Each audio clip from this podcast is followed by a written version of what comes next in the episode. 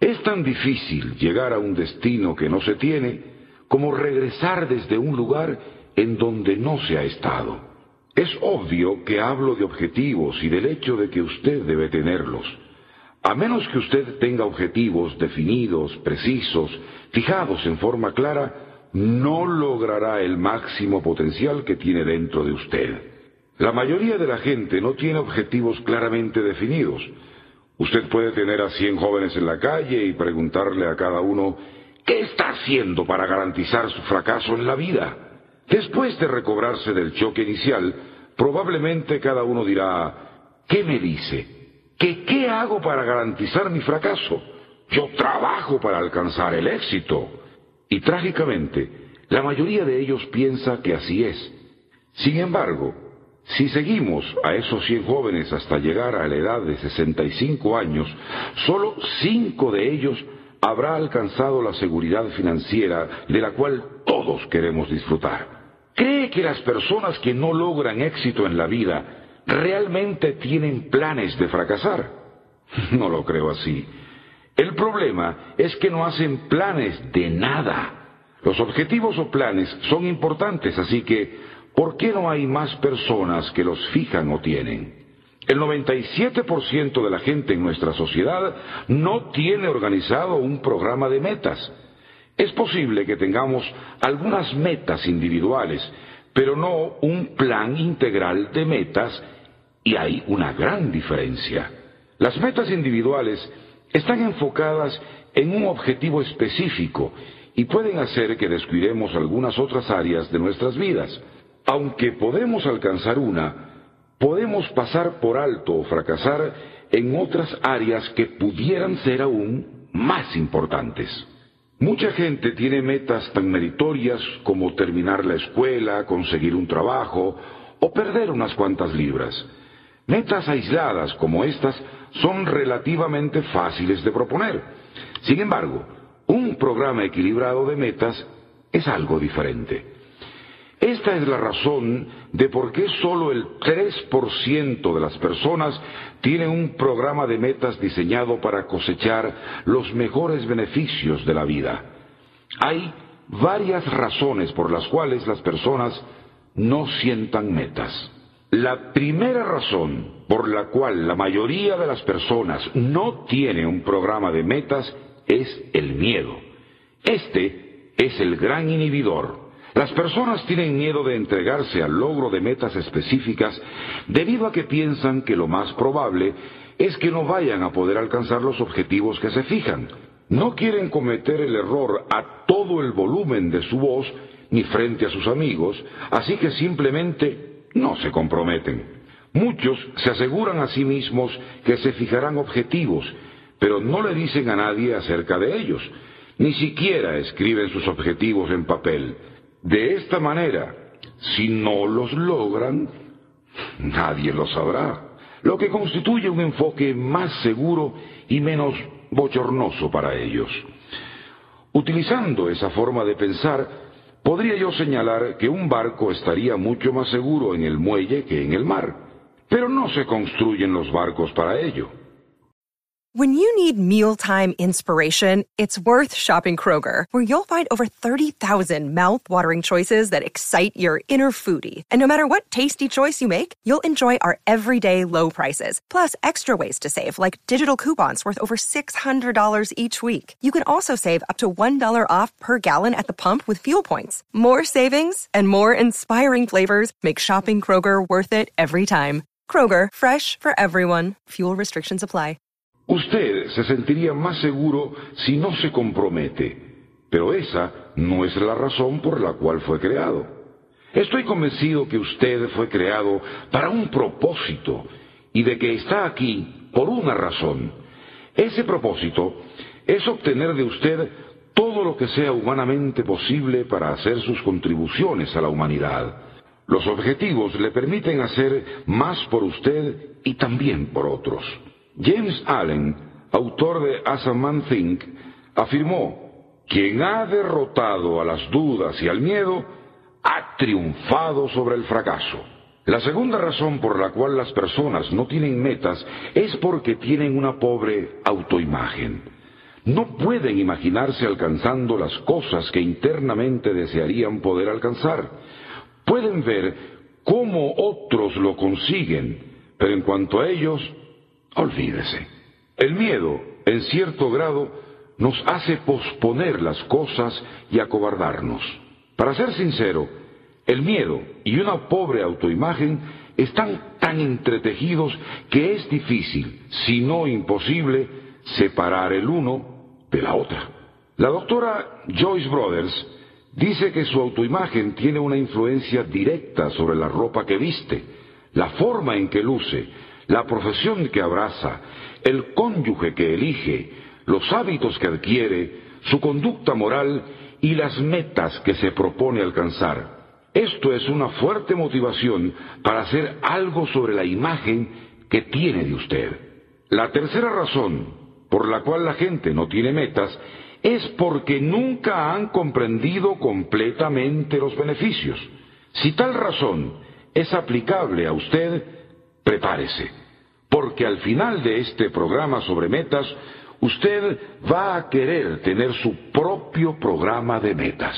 La cuarta razón por la cual el noventa y siete por ciento de las personas no tienen un programa de metas es porque no saben exactamente cómo desarrollarlo.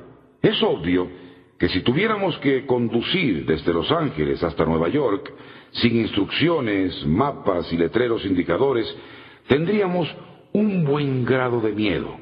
Con instrucciones, buenos mapas y claras señales de carretera, en gran parte ese miedo desaparecería.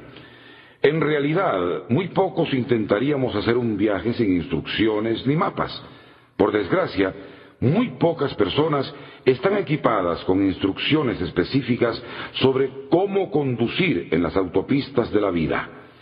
No es de sorprenderse que la mayoría de la gente llega al final del viaje de la vida con solo una fracción de lo que la vida tiene para ofrecerle.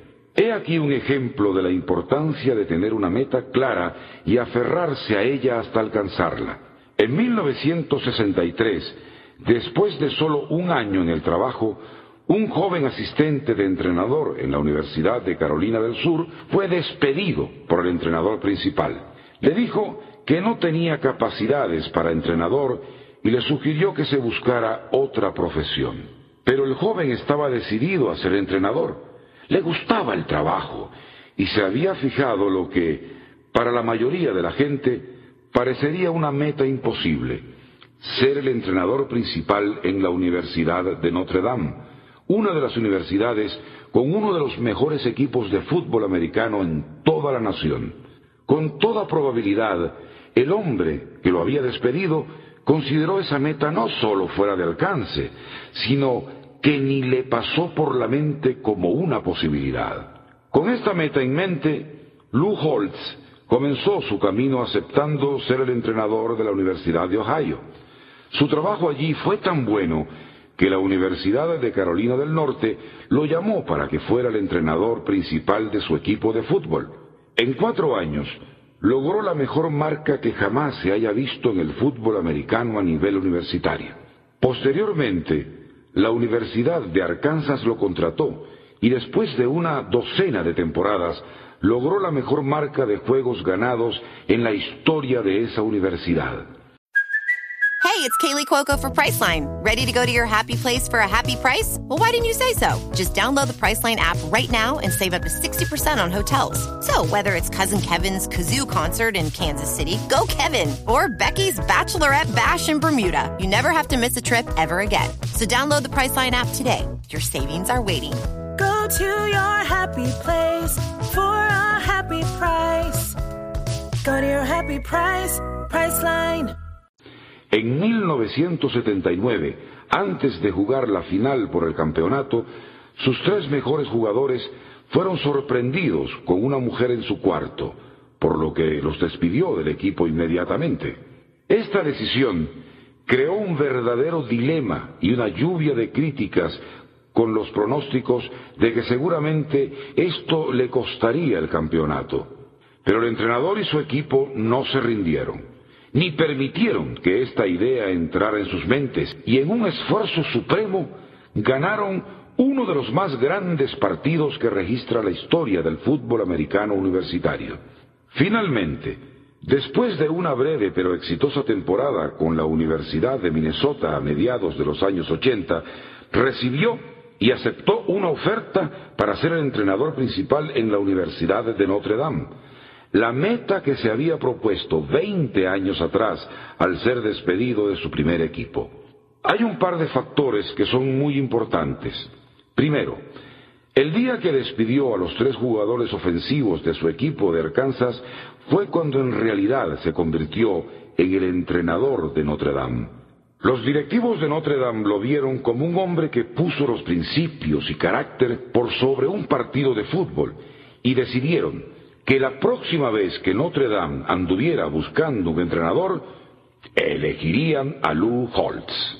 El segundo factor que es de interés para nosotros es que cuando Lou Holtz aceptó el trabajo de entrenador principal en Minnesota, la única condición que puso en el contrato fue que si Notre Dame lo invitaba para ser el entrenador, él se sentiría libre para aceptar la invitación.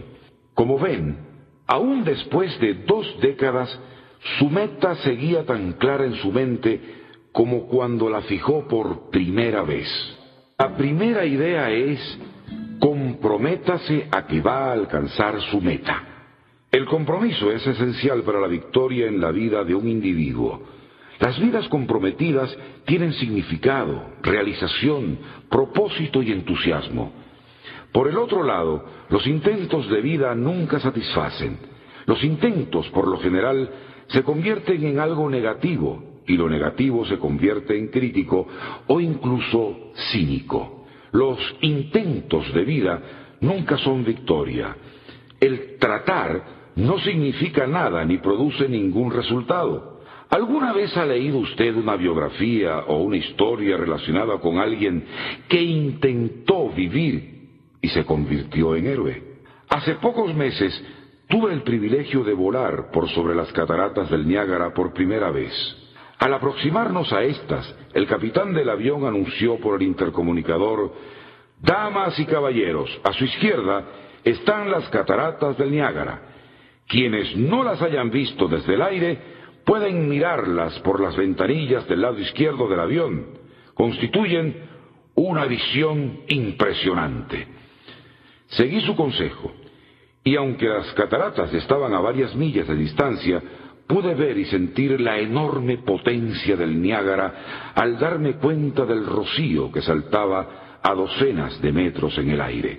Al observar el rocío y mirar las cataratas, se me ocurrió un pensamiento.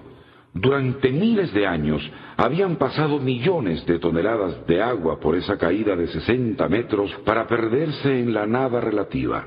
Luego, un día un hombre, con un plan, dominó una parte de esa potencia abrumadora, dirigió una porción del agua de la caída hacia un objetivo específico y creó miles de millones de kilovatios horas de electricidad para mover las ruedas de la industria.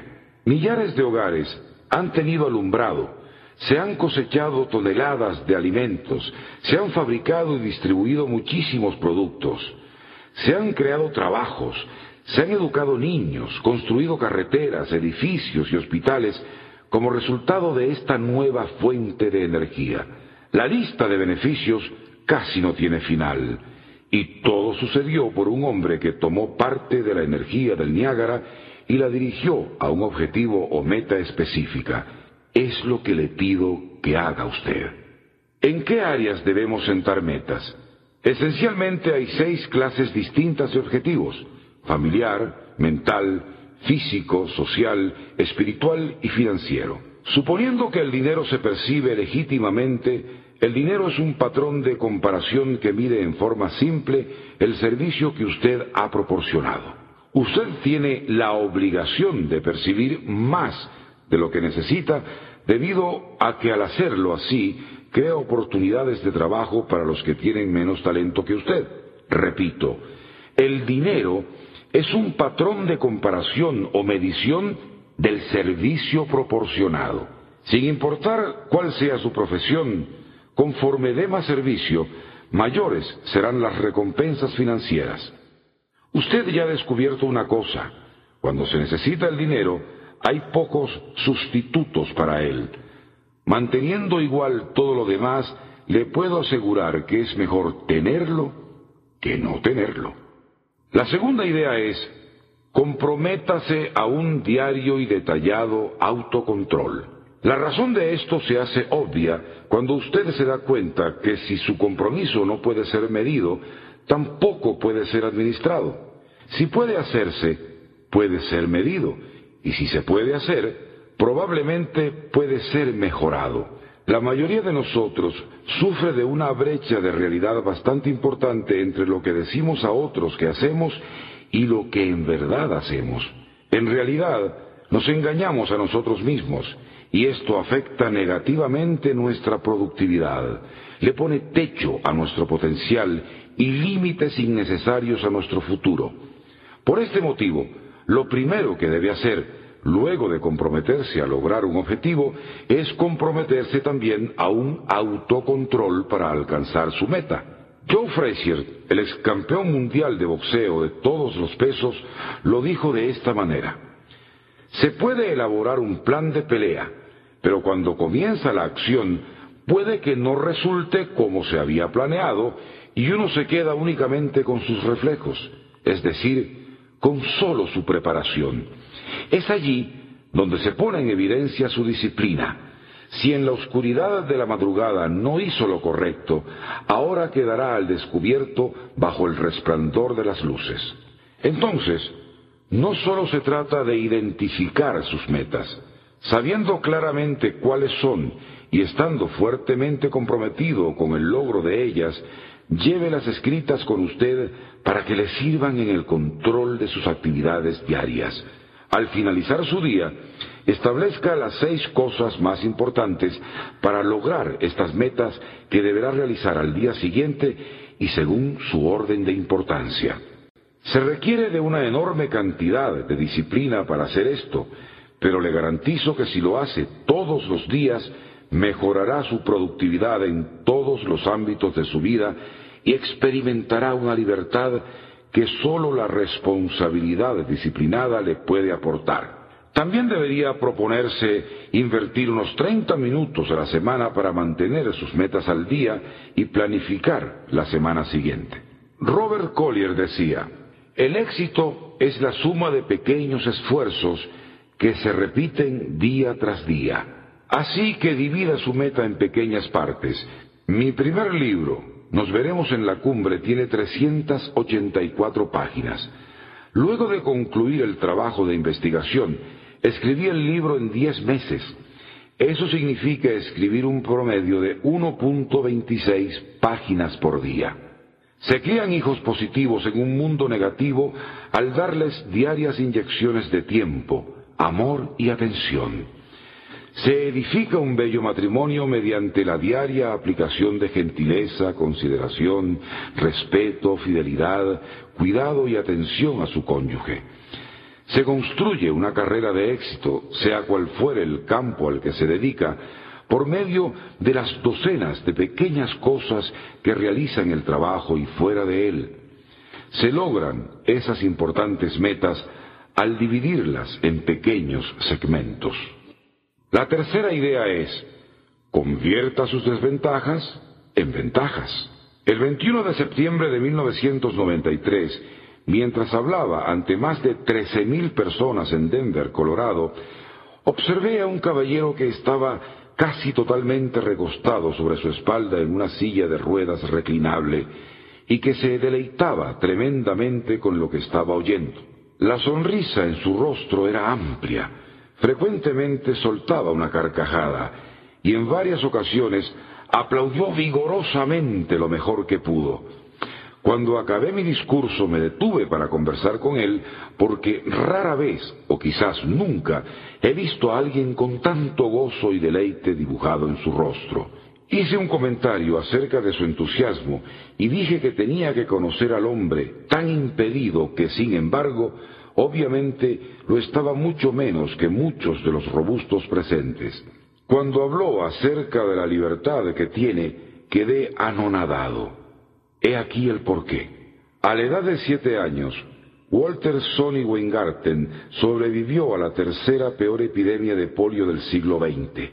Quedó paralizado del pecho hacia abajo y durante los siguientes veinticinco años de su vida debió usar un pulmón de acero que pesaba más de doscientos noventa kilos. Lo usaba dieciocho horas cada día y cada noche. Durante veinticinco años durmió con él en su habitación. Era prisionero del sistema que le permitía seguir viviendo. A menudo se ha dicho que la necesidad es la madre de la inventiva, y en este caso ciertamente queda comprobado. En mil novecientos setenta y cinco, Sonny Weingarten diseñó el primer prototipo de pulmón o respirador portátil y comenzó a viajar por todos los Estados Unidos. Ahora entendemos, ¿verdad? Por más de veinticinco años, ese pulmón de acero determinó dónde podía ir y dónde no. Ahora está libre de él y puede reír, aplaudir y disfrutar de la vida mucho más. En mil novecientos ochenta y cuatro, ante la persuasión de varios médicos pulmonares en el área de Boston, Massachusetts, se fabricaron manualmente varios prototipos de su invención para personas que padecían de un tipo de distrofia muscular que se había concentrado en la parte superior del cuerpo y afectaba a los músculos respiratorios. Posteriormente, se produjo un modelo para niños y jóvenes. Interesante, ¿no? Que buscando resolver un problema propio, terminó resolviendo también los problemas de muchas otras personas. Su desventaja la convirtió en una ventaja para sí mismo y para muchas otras personas. cuatro. Aprenda a responder a la desilusión. Lo que en una última instancia determinará su éxito en todos los ámbitos de la vida no es lo que le suceda, sino cómo reaccione ante lo que le suceda. En un partido de fútbol que decidiría a los finalistas del Campeonato de Fútbol Americano de mil novecientos ochenta y seis, faltando apenas unos segundos para que terminara el partido, Notre Dame, quien iba perdiendo el partido, tenía en su posesión la pelota e iniciaba un ataque que potencialmente le podía dar la victoria. Un jugador de Notre Dame se desmarcó en la zona de gol y el lanzador le hizo un pase perfecto, justo a las manos, pero el jugador no alcanzó a agarrar el balón y la Universidad de Notre Dame perdió el partido y perdió también la oportunidad de pelear por el campeonato. Diez de los once hombres del equipo de Notre Dame hicieron todo lo que se requería de ellos y el undécimo se esforzó mucho más. Sin embargo, el balón que se cayó es típico de lo que nos puede suceder en la vida. Cuento esta historia porque en su vida habrá ocasiones en que hará todo lo que se supone que haga y a otro se le caerá el balón. La forma en que se enfrente a los balones caídos de la vida determinará en alto grado su éxito en el logro de sus metas. La ilusión por vivir y triunfar puede obrar milagros. En las casas de reposo y hogares para ancianos de todo el país ocurre el fenómeno interesante de que la tasa de mortalidad declina notablemente antes de las festividades y días especiales, tales como los aniversarios matrimoniales y cumpleaños. Muchas de las personas se fijan el objetivo de vivir para una Navidad adicional, un aniversario extra o una fiesta de la independencia más. Inmediatamente después del evento, alcanzado el objetivo, declina el deseo de vivir y la tasa de mortalidad se dispara. Efectivamente, la vida es valiosa y solo se sostiene en tanto que tenga algo valioso por objetivo.